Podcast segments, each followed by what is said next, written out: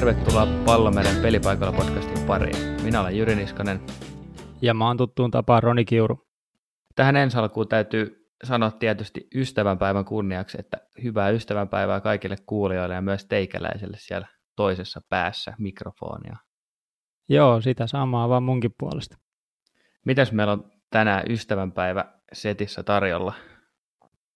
No me uppoudutaan tänään ensinnäkin Ajaksin Junnu Akatemia maailmaan ja puhutaan siitä vähän pidempään. Käydään siitä, siitä sitä kautta läpi, että mitä ne nykyään sitten oikein tekevät, kun sieltä aika iso määrä tuommoisia huippupelaajia olisi taas, taas tulossa sitten huippuseuroihin ja sen jälkeen sitten käydään tuttuun tapaan noita vedonlyöntiasioita. Asia kunnossa, eli voitaisiin oikeastaan siirtyä saman tien tuohon Ajaksin kimppuun. No mennään ihmeessä, eli moni varmaan on, on seurannutkin, että Ajaxista on nyt Frenkie de Jong lähtenyt Barcelonaan isolla summalla ja myös muita, muita tämmöisiä superlupauksia sieltä huhuillaan eteenpäin ja tästä oli erittäin hyvä, hyvä setti sitten kirjoitettu New York Timesiin tämmöisen henkilön kuin Rory Smith toimesta. Joo, ja onhan siellä niin kuin, noita siirtoja on ollut paljon aikaisemmin, eli tämä ei ole mikään tämmöinen niin kuin, uusi juttu, että sieltä lähtee nuoria lupaavia pelaajia isoihin seuroihin suurilla summilla. Ei olekaan, mutta tässä on nyt tapahtunut, tai oikeastaan niin kuin vuodesta 2011 alkaen, niin siellä on vähän systeemit muuttunut, ja jos otetaan tähän alkuun muutama tämmöinen hauska tilastofakta, niin ajaksia edustaneet 16-vuotiaat päätyy 86 prosentin varmuudella ammattilaisuralle. Et jos sä käännät nämä luvut kertoimeksi, niin se tarkoittaa sitä, että uran kerroin olisi 1,16 ja ei-uraa olisi sitten 7,14.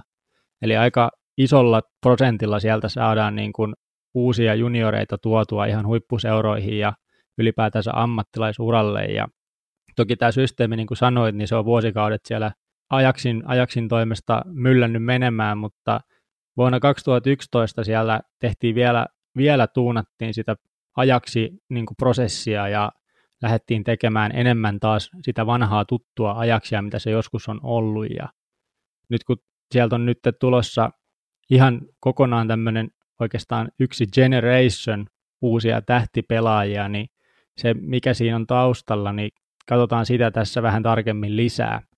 Eli tuona vuonna 2011 niin Ajaksi teki aika selkeän linjauksen, että nyt keskitytään entistä enemmän nimenomaan näiden omien junioreiden kehittämiseen. Ja samalla sitten siivottiin ajaksista pois tämmöiset kalliit ja iäkkäät pelaajat ja ylipäätänsä sitä koko ajaksia muutettiin aika radikaalisti. Joo, siellähän oli yhteen aikaan, siellä oli erinäisiäkin tämmöisiä, niin, niin kuin mainitsit, kalliita ja vähän iäkkäämpiä pelaajia, mutta nyt tosiaan niin näyttää silleen, että siellä kentällä viilettää niin kuin toinen toistaan nuorempia jamppoja, pois lukien tietenkin Daily Blind ja Lasse Schöne, jotka siellä eilenkin mestarien liigamatsissa viiletteli, mutta nämäkin on niin kuin ajaksi omia kasvattajia, eli sinänsä niin kuin siinä voi olla se syy, minkä takia ne pelaa siellä tällä hetkellä. Joo, ja sitten jos mietitään niin kuin ylipäätänsä tätä, miten junnu pelaajia nykyään kehitetään, niin tämä niin kuin Youth Academista vastaava kaveri Said Owali on kommentoinut näin, että tämä vaatii jopa vähän valmennukselta erilaista asennetta, että esimerkiksi siellä ei ole ollenkaan ikäluokkia, vaan keskitytään aina siihen yksilöön. Eli on se ihan minkä ikäinen tahansa tai minkä ikäluokan pelaaja hyvänsä, niin sen, sitä kehitetään niin kuin yksilönä. Ja jos se on parempi kuin muut jo tosi nuorena, niin se pääsee myös sitten nopeasti eteenpäin ja siitä voidaan niin kuin leipoa uutta huippupelaajaa tosi nuorenakin. Tällöin toki se joukkueen semmoinen normaali rakentelu jää vähän toisessa asiaksi yksilö edessä.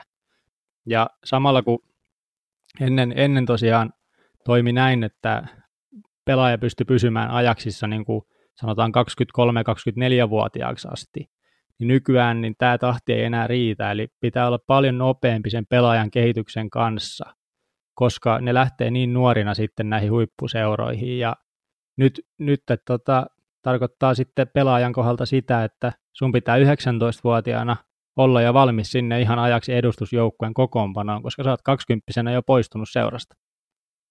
Toi on kyllä aika nopeata toimintaa siis siinä mielessä, kun miettii, että, että 19-vuotias kaveri pitäisi istuttaa tuonne mestareen liikakentille. Hyvinhän ne siellä pelaa, en mä sitä sano, mutta että kyllä toi on niin, kuin niin sanotusti aika kovaa hommaa. Ja mitä tuossa nyt itsellä tuli mieleen, niin toi varmaan, toi kuulosti vähän silleen, että siellä niin kuin tosiaankin valmennetaan niin sanotusti yksilöitä eikä joukkuetta nimenomaan. Kyllä, ja se yksilö ylipäätänsä, niin se koko elämä rakentuu sitten sen ajaksin ympärille, eli, eli hyvin nuoresta iästä alkaen sä käyt sun koulut siellä Detoe-komstilla, ja sä, ja sä teet niin tosi paljon voimareeniä nuoremmassa iässä, koska sun pitää tosiaan saavuttaa se niin kuin pääsarjatason huippupelaajuus jo noin nuorena, niin se tarkoittaa sitten enemmän voimareeniä ja enemmän tällaista niin fysiikan kehittämistä. Ja yksi toimenpide, mikä myös tehtiin sitten, niin tuolla ajaksissa poistettiin kokonaan tämmöinen U18-porukka. Jätettiin vain selkeä junnuakatemia käyttöön, jonka seuraukset oli sitten siinä, että se lisäsi voimakkaasti painetta siihen, että miten niitä talentteja hiotaan ja kuka vaan sitten tosiaan iästä riippumatta pystyy nousemaan rooliin. Ja sitten kun mietitään tätä ajaksin Jong-ajaksia, eli tätä kakkos, kakkosseuraa, niin sieltä heivattiin myös nämä seniorimmat pelaajat pois, eli nyt siellä Jong-ajaksissa ihan tuommoiset teini-ikäiset, sanotaan 15-16-kesäiset jantterit, niin ne painaa siellä ihan niin kuin sarjatason pelejä. Joo, tuo kuulostaa vaikka Suomen mittapuolella vähän sellaiselta touhulta, että laitettaisiin niin kuin joku pelaaja kolme vuotta vanhempien miesten kanssa tai poikien kanssa jauhamaan sinne vähän potkupalloa. No joo, tässä on tässä, on tässä ajaksilla semmoinen, tai oikeastaan se niin kuin identiteetti, mihin ne tällä kaikella tähtäävät, on siinä, että niillä on tämmöinen kolmijako tässä, niin kuin, tai kolme steppiä, miten pelaajia tuodaan. Eli ensinnäkin sitä pitää tehdä ajaksille, toisekseen sitten Hollannin maajoukkueelle ja korkeamman tason niin kuin Eurooppa-seuralle sitten viimeisenä. Mutta tässä on tosiaan huomioitava se, että ajaksin tätä omaa menestystä, niin sitä ei niin kuin heitetä pois. Eli ensinnä tehdään sinne ajaksille niitä pelaajia, mutta sitten tämä toki vaatii vähän rahaa, sä et saa pidettyä niitä huippujunioreita hirveän helpolla, niin ne on vähän nostanut palkkoja, jotta nämä nuorukaiset sitten pysyvät edes hetken pidempään. Ja sitten kun sä nostat palkkoja, niin kaikki pystyy laskemaan, että tästä rahaa tarvitaan varmaan jostain lisää, niin Ajax on tehnyt semmoisia peliliikkeitä, että ne on laajentunut muun muassa, tai laajentumassa muun muassa New Yorkiin ja Kiinaan, tarjoten tätä Ajax-brändiä sitten sinne tämmöisiksi jalkapalloakatemioiksi, josta sitten seura saa rahaa, kun sitä Ajax-nimeä ikään kuin käytetään siellä. Mutta se on niin kovan tason brändi, että niin kun, se on aika helppo saada houkuteltua sitten pelaajia sisään, kun ne tulee nimenomaan Ajax-akatemiaan, on se nyt sitten Jenkeissä tai Kiinassa. Juu, ja siellähän sitä massaa riittää, että se on kyllä varmasti hyvä sijainti viedä tuollaista toimintaa eteenpäin. Itellä tuli tuosta rahasta vielä sen verran mieleen, että tosiaan toi kaikki, mitä siellä tehdään, on varmaan viimeisen päällä, ja tilat ja kaikki nämä on niin kuin aivan mintissä, niin sitä rahaa palaa varmaan jonkin verran, mutta sitten taas toisaalta, niin jos tuommoinen yksi 70 miljoonaa tuosta pelaajan myynnistä taas aina tulee, niin mä veikkaan, että osa niistä rahoista varmaan menee toho, just tuohon niin akatemian ylläpitoon ja muuhun, koska varsinaisia hankintoja ei kuitenkaan niin pelaajien muodossa hirveän usein tehdä nykypäivänä. Joo, ja ajaksissa onkin tämä mielenkiintoinen erikoinen dilemma, joka tästä syntyy, että kun sulla on se juniori, huippujuniori siinä, ää, nyt saatu siihen 19-20 vuoden ikään, niin kuin vaikka De Ligt ja De Jongi tällä hetkellä, niin ne, ne, ne on myös saatava pois, koska seuraava satsi on jo tulossa. Eli siellä on ne seuraavat 15-16-vuotiaat De Jong kakkoset, De Ligt kakkoset, Onana kakkoset, jotka pitää saada pelaamaan. Eli se on aika nopea sykli, millä ne pyörittää sitä, mutta sieltä on niin kuin, tähtiä menee, tähtiä tulee, mutta koko ajan se niin kuin, koneisto tuottaa jo seuraavaa kaveria. Eli siellä oli Delikti muun muassa kahdeksanvuotiaasta asti, niin se on nyt kasvanut 12 vuotta siinä koneistossa, ja nyt kesällä on hänen aika hypätä eteenpäin, jotta seuraava kaveri pääsee olemaan se johtava toppari sitten ajaksin paidassa.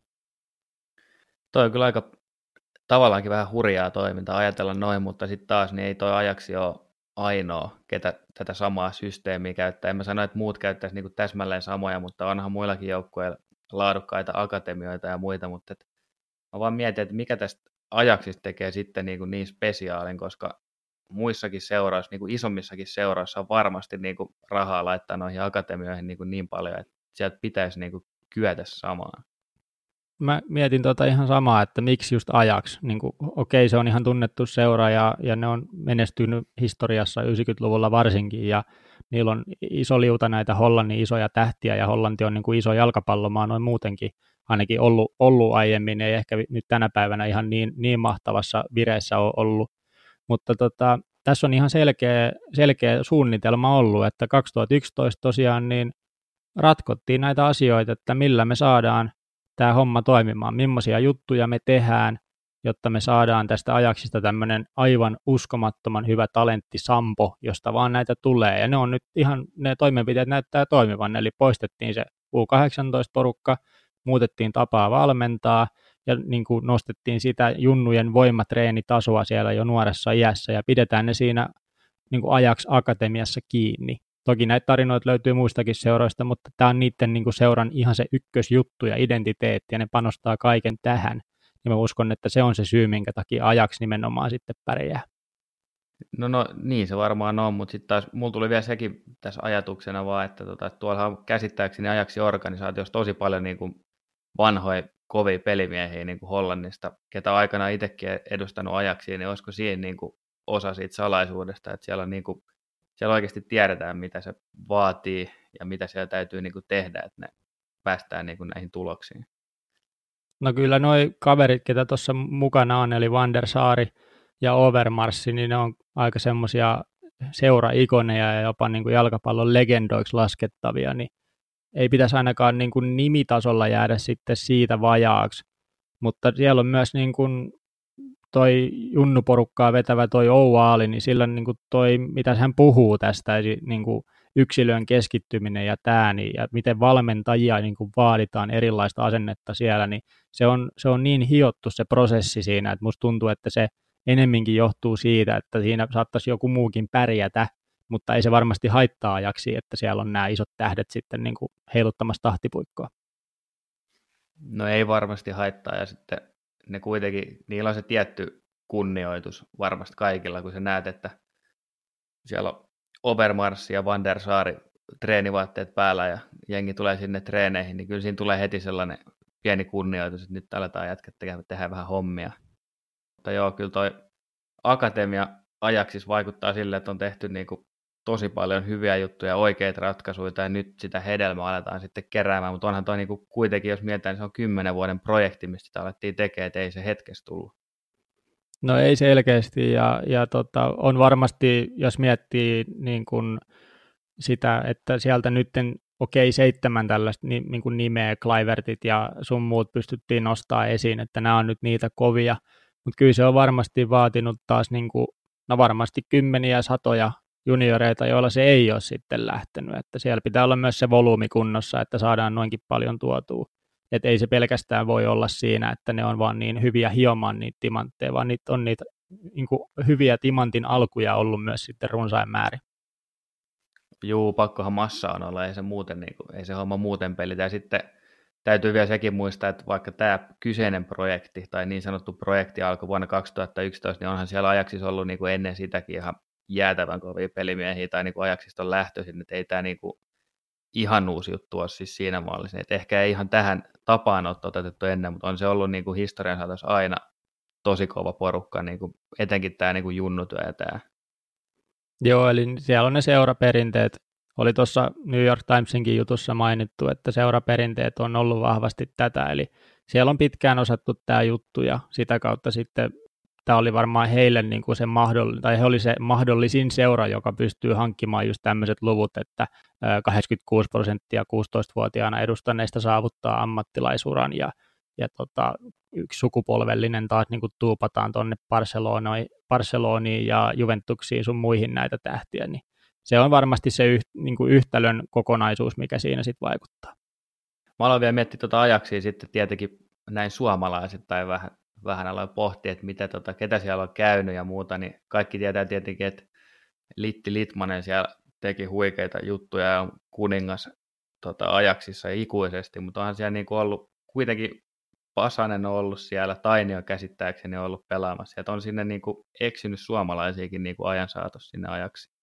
Joo, mulle toi varsinkin toi Litmanen on mun mielestä nimenomaan ajaksi pelaaja ollut niin kuin oma, oma nuoruus oli nimenomaan sitä, että seurattiin, seurattiin kun Litti meni, meni ja teki paljon maaleja ja oli niin kuin se ylivoimainen ykkönen Suomen, Suomen fudiksessa ja nimenomaan se ajakspaita on jotenkin mulle jäänyt siitä, että Jari oli sen seuran pelaaja.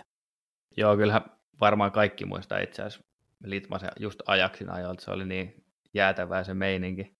siihen aikaan. Ja sitten tota, mä nyt aloin vielä pohtia, että kuka siellä on viimeisimmäksi ollut suomalaisista, niin sitten mulla tuli mieleen toi Saku Ylätupa tuosta Ropsista lähti aikanaan ajaksi sinne Jong ajaksi nimenomaan, että ei hän saanut vielä siellä edustusjengissä peliaikaa, mutta tota, nyt Ylätupakin lähti tuossa taannoin Ruotsiin aikoon pelaamaan, mutta Ylätupa on se viimeisen kaveri, ketä siellä on käynyt pyörähtämässä.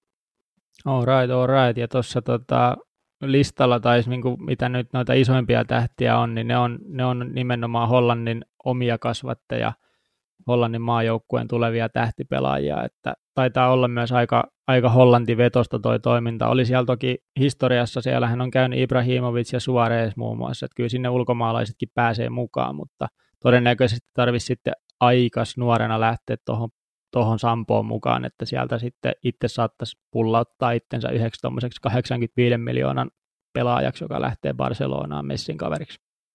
No juu, se on kyllä totta, ja tosiaan niin on se enemmistö on näitä staroja, ketä siellä on ollut, niin, niin, niin on, on kuitenkin hollantilaisia.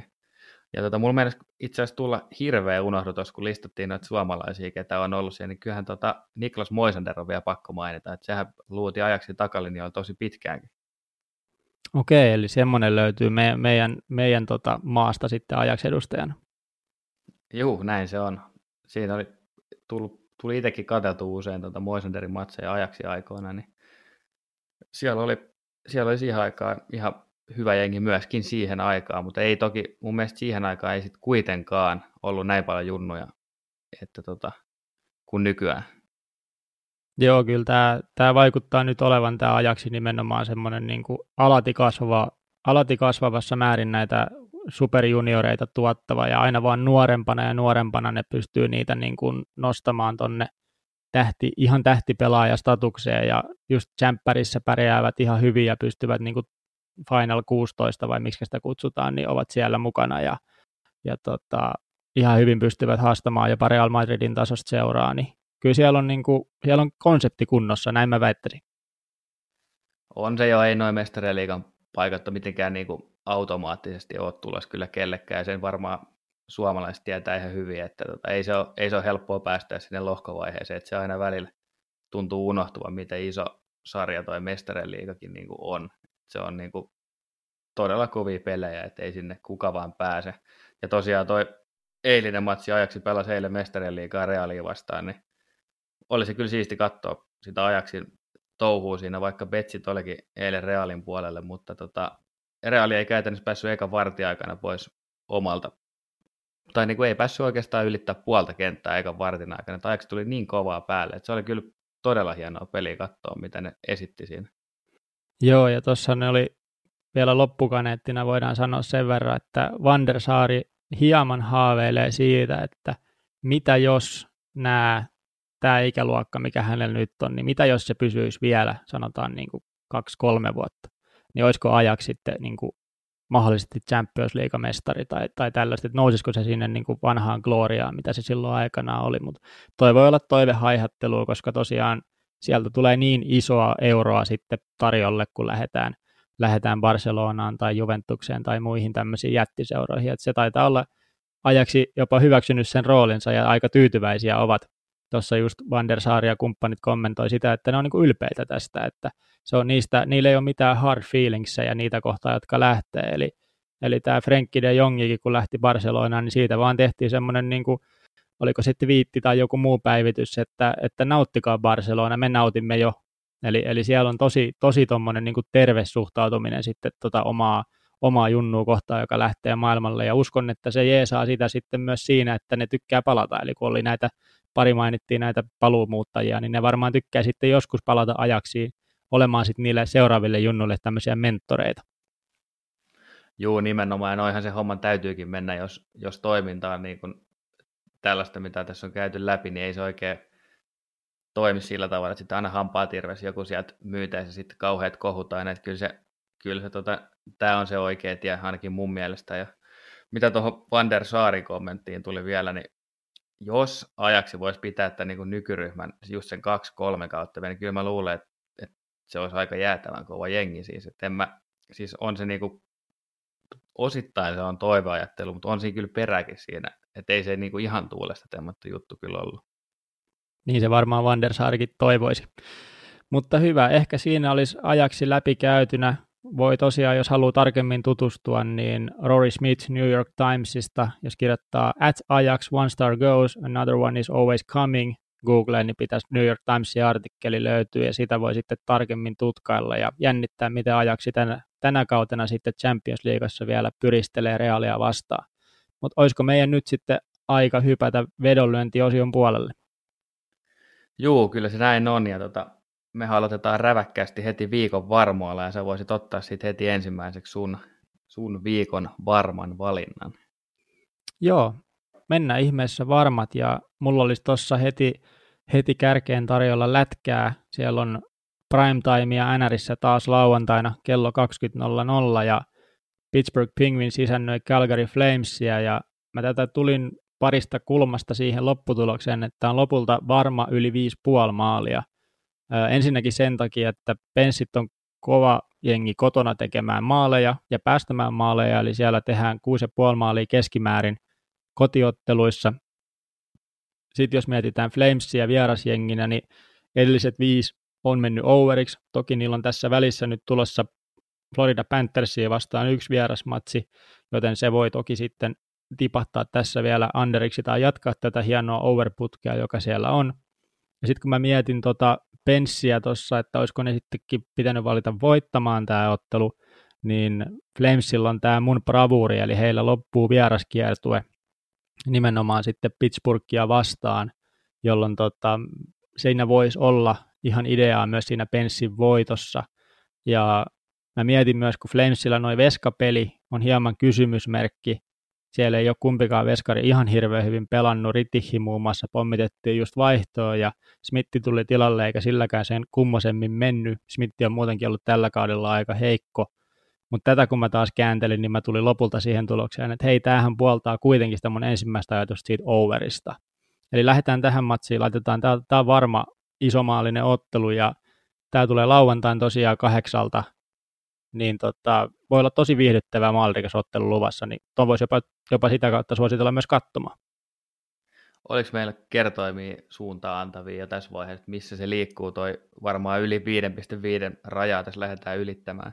Joo, se 5,5 ja tosiaan kun toi Flamesilla on toi peli tuossa välissä, niin kertoimia ei vielä ole, vielä ole auki, mutta mä vähän veikkaisin, että se ei ihan kovin korkeaksi tule asettumaan, että kun molemmilla on kuitenkin noin overit tuntunut paukkuvan ottelusta toiseen, niin se voi olla suht pieni se kerroin, mutta ehkä varma, varma Akselille niin maistuu ihan valla hyvin. No sitten siirrytäänkin lätkästä futiksen puolelle yllättäen meikäläisen valinnassa. Ja tota, mun valinta tulee tuolta Englannin League Oneista ja tota, siellä on Barnsley kohtaa Wycombe Wanderersin kotikentällä ja tämä Barnsleyhan on League Onein kovimpia jengejä tällä hetkellä ja se taistelee siellä kynsin hampain suorasta noususta tällä hetkellä ja Barnsley on ollut todella kova joukkue kotona tällä kaudella, ei ole ainuttakaan tappioa kärsitty vielä kotinurmikolla. Joo, kuulostaa suht varmalta. Onko se, tota, miten se Vaikombi sitten on esiintynyt vierasjoukkueena? No se on semmoinen, sanotaan keskikasti vierasjoukkue, jos näin voi sanoa, että ei mikään, tosiaankaan mikään huippu, mutta ei ehkä se ihan heikoinkaan, eli tämä on niin tämmöinen keskikasti jengi tämä Vaikompi, mutta tota, toisaalta sitten taas Vaikompi on ne, tota viidestä edellisestä reissupelistä ottanut vain neljä pinnaa, niin viime aikoina noin vierasreissut ei ole mennyt kauhean, kauhean hyvin. Ja sitten taas mietitään, Barnsley ottanut viidestä edellisestä kotiottelusta viisi voittoa ja tehnyt niissä kaikissa matseissa vähintään kaksi maalia, niin tota, Barnsleyin vira on kyllä aika kova ja tästä syystä niin mä ottaisin tähän mun viikon varmaksi Barnsleyin yli 1,5 maalia, 1,65 kerran on tällä hetkellä tarjolla tuohon tohon vetoon. Mennäänkö sitten, tota, onko meillä seuraavaksi sitten noita hakuja vai lähdetäänkö me sitten Miina kentille?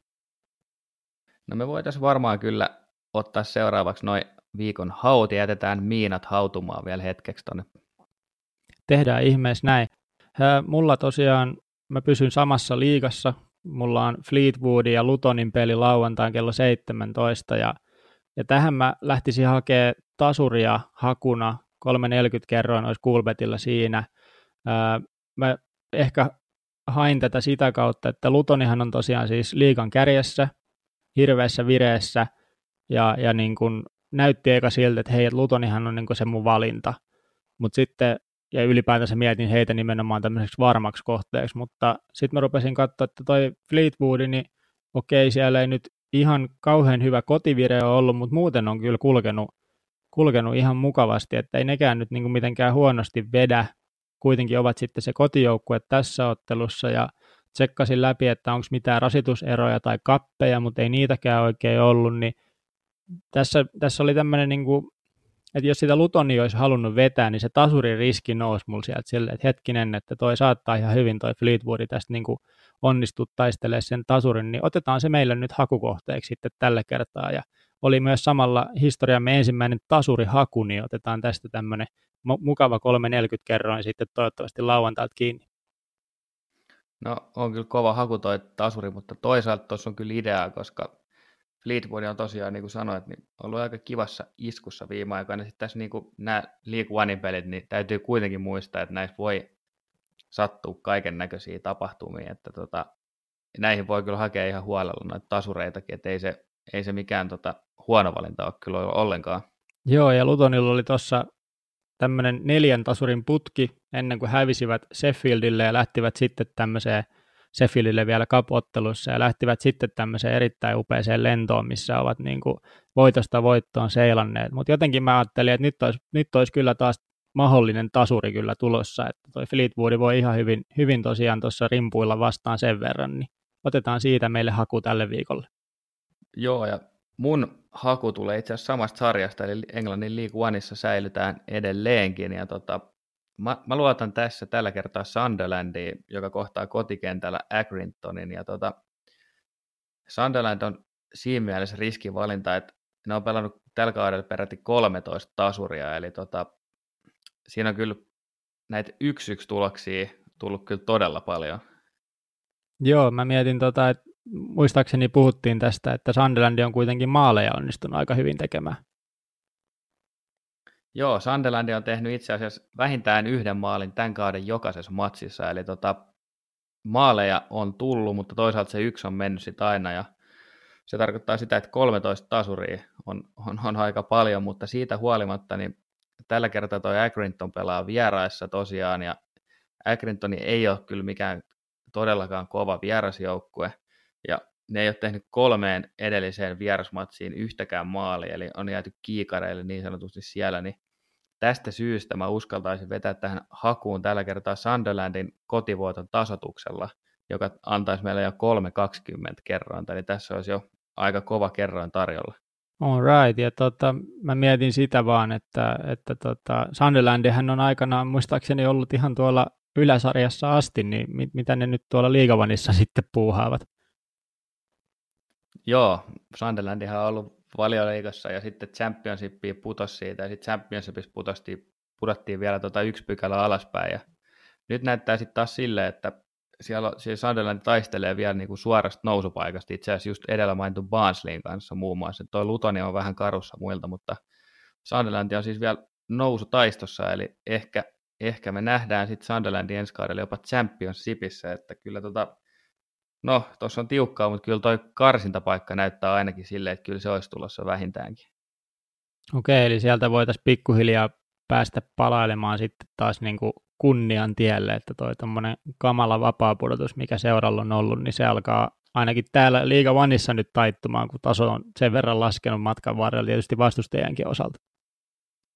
Juu, näin se Kyllähän nyt niin kuin Sunderlandilla niillä on aika iso stadikka ja kaikki tämmöiset puitteet, niin kyllä se nyt tuonne Championshipiin vähintään mun mielestä kuuluu, että totta kai jos seura hölmöilee tavalla tai toisella, niin sitten sitä pudotusta tulee, mutta kyllä mä uskon, että Sunderland tuolta pohjalle, pohjan kautta ja nousee tota taas vähintään tuohon Championshipiin tulevien vuosien aikana. Jos nyt ei tällä kaudella, niin ehkä sitten seuraavalla. Mutta kyllä mä uskon, että Sunderland nähdään Championshipin ensi kaudella.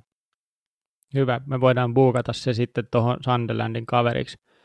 Ja tietysti tuosta, kun he voiton nappaavat, niin ovat ainakin askeleen lähempänä sitä sarjan nousua. Hyvä, mennään me sitten tuonne miinoihin seuraavaksi. Ja mä oikeastaan löysin itteni tuolta Färjestadin ja Linköpingin ottelun syövereistä. Se on tosiaan lauantaina kello 21 pelataan ja jotenkin mä tunnistin, että tämä olisi tämmöinen miina, tämä Färjestadi. He on kuntopuntarin kärjessä, Linköping on häntä päässä, Färjestadi on älyttömän kova kotona, Linköping ei niin ihmeellinen joukkue vieraissa, mutta nimenomaan kun niillä on toi back-to-back tuossa, että ne joutuu perjantaina pelaamaan ja sitten heti lauantaina pelaamaan. Toki kotiottelu kylläkin, mutta vähän oli semmoisia niin etiäisiä, että Färjestadi voi olla niin kuin, näyttää liian hyvältä ja sen takia siihen moni saattaisi innostua pelaamaan, jos nyt SHL-kohteita tykkäävät vetää tai etsivät jotain niin sanottua varmaa sieltä helppoa SHL-suosikkia. Niin mutta jotenkin mä näkisin, että kyllä toi Linköpingin tuossa saattaa ihan hyvin rimpuilla, rimpuilla vastaan ja ehkä tuommoisen jatkoaikatappio vähintään käydä rouhimassa sitten, kun toiset joutuu pelaamaan kaksi peliä peräkkäin, niin sitä myöten mä löysin tuon Färjestadin sitten miinaksi. Haetaan sieltä vierasjoukkueen menestyksen kautta vähän niin kuin Färjestadille niin sanottua miinaa tähän. Joo, mä uskoisin, että se on ainakin semmoinen, mitä ei ihan heti kannattaisi vetää. Että niin kuin ainakin se kerroin saattaa näyttää niin kuin hirveän huonolta, ja sitä kautta ne todennäköisyydet, niin se ei välttämättä kohtaa, mutta sitten kuitenkin se Linköping on sen verran kehno porukka, että, että en mä ehkä ihan siihenkään lähtisi, niin, niin tota, sitä kautta mä en niin koko matsia en suosittaisi ollenkaan niin kuin lähestymään muuta kuin tälleen varovasti vilkuille. Asia kunnossa. Siirrytään taas lätkäkaukaloista futiskentillä, ja tota, mulla on vähän sama idea tähän mun miinaan, että koitetaan niin kuin lähtökohtaisesti välttää tätä koko ottelua, ja tota, kyseessä on lauantain Serie A, Aan kärkipeli jopa, Atalanta Milan, ja tota, siinä on kotijoukkue Atalanta laitettu aika suureksi suosikiksi ihan syystäkin. Niillä on ka- noin kahden kerroin näyttää olevan kotivoitolle, sitten taas Milanilla nelosen vieraskerroin, ja tota, joku voisi nopeasti katsottuna katsoa tuosta, että tuo Milanin neljä, nelosen kerroin kannattaisi tuosta poimia ja mennä nauraen pankkiin, mutta näin se ei ole. Nimittäin Atalanta on tällä hetkellä ja ehkä jopa hieman yllättäenkin, niin Serie A kuntopuntarin kärjessä, ja täytyy sanoa, että kun ne on painanut viiteen edelliseen maaliin 17 häkkiä, niin tota, toi porukka on aikamoisessa lennossa tällä hetkellä. Joo, mä rupesin tässä just katsoa, että kun Kulbetilla on tämä mahdollisuus seurata tätä pelivaihtoa, niin täällä on tota, tällä hetkellä 76 prosenttia vedoista on Atalantalle. Eli siellä, siellä kyllä niin kuin lähestytään niin kuin selkeästi taas, tykätään suosikkia vetää, mutta on siellä myös 20 pinnaa vetänyt Milania, eli, eli tota, mutta selkeä, selkeä tämmöinen niin kuin koti, kotivoittojen, kotivoiton tota, suosiminen on, on tämän hetken niin kuin pelivaihdossa.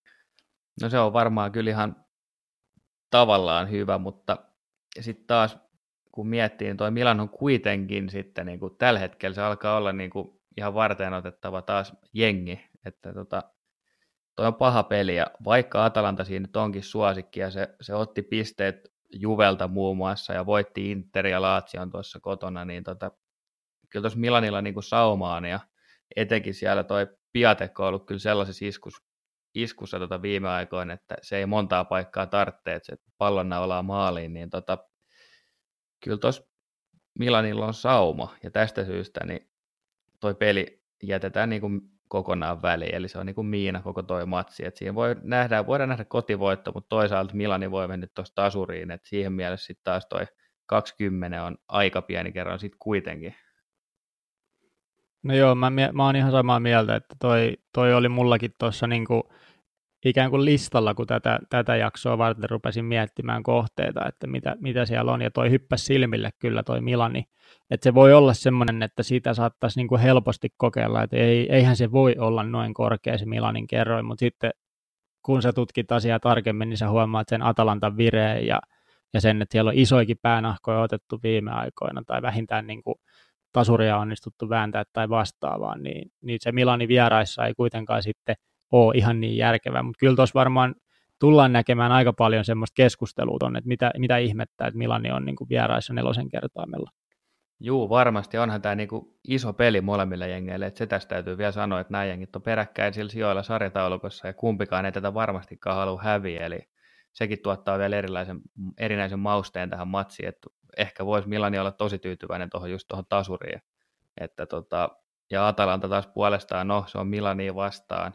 Onko tasuri tyytyväinen kotikentällä? Ehkäpä. Niin tota, tässä on kyllä kaiken näköisiä vaaroja, että tämä voi oikeastaan voittaa kuka vaan, tämä voidaan pelata tasan, tässä voidaan tehdä paljon maaleja tai sitten tässä voidaan pelata 0-0, että tämä on niin kuin paha matsi.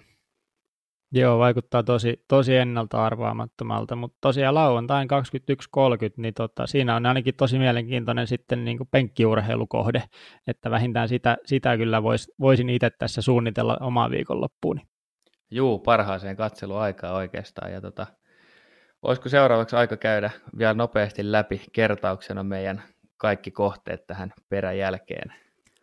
Joo, vedetään tosi tiiviisti täältä. Meikäläinen voi aloittaa, niin Fleetwood Luton lauantaina kello 17. Siinä oli tasuri 3.40 kerran Kulbetilla. Sitten oli tämä Penssi ja Flamesin sama päivä, mutta kello 20, niin varma over 5,5. Vaikuttaa hyvältä. Penssin kotimatseissa tehdään paljon maaleja.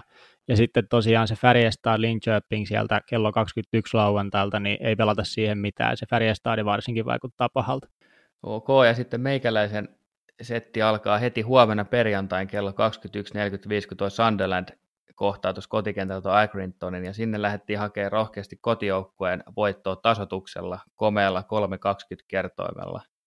Sitten lauantain siirrytään taas League Onein puolelle tuossa viikon varmassa valinnassa, ja silloin otetaan Barnsleyin tekevä vähintään kaksi maalia Vykombe Wanderersin verkkoon, ja tota, toi Barnsleyin yli 1,5 maaliin tarjosi meille sen 164 kertoimen.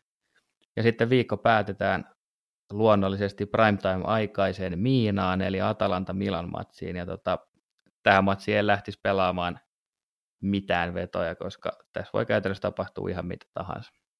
Hyvä. Siinä olisi tämän viikon setit läpi käytynä ja me kiitetään taas teitä oikein paljon seurasta ja palataan taas ensi viikolla asiaan. Kiitos, moi. Moro moro. She sat me down and looked into my tired eyes. And then she tried to tell me everything I was. Cause I tried and tried to tell her what I really. I tried to tell her who